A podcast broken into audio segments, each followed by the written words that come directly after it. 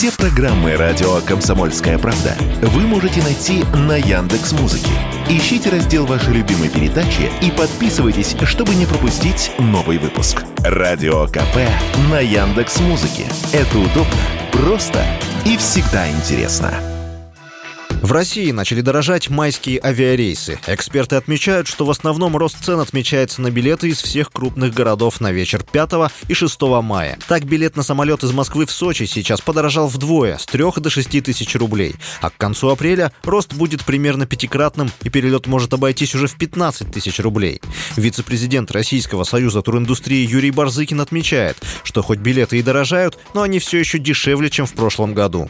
На самом деле это не примета именно этого года. В целом, когда поток увеличивается, то цены на билеты тоже увеличиваются. Другой вопрос, что в этом году в среднем цены ниже даже, чем ранее, потому что на внутренних направлениях у нас избыточная перевозка.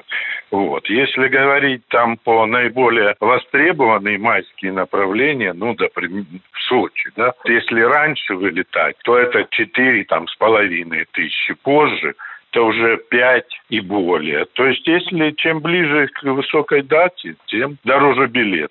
Чтобы сэкономить, билеты нужно брать заранее или переждать майские праздники и запланировать отдых на июнь, так как тарифы к этому времени немного выровняются. Но сильного снижения цены на внутренние перелеты ждать не стоит, потому что туристический рынок восстанавливается, и внутренние рейсы остаются популярными среди людей, рассказывает Юрий Барзыкин.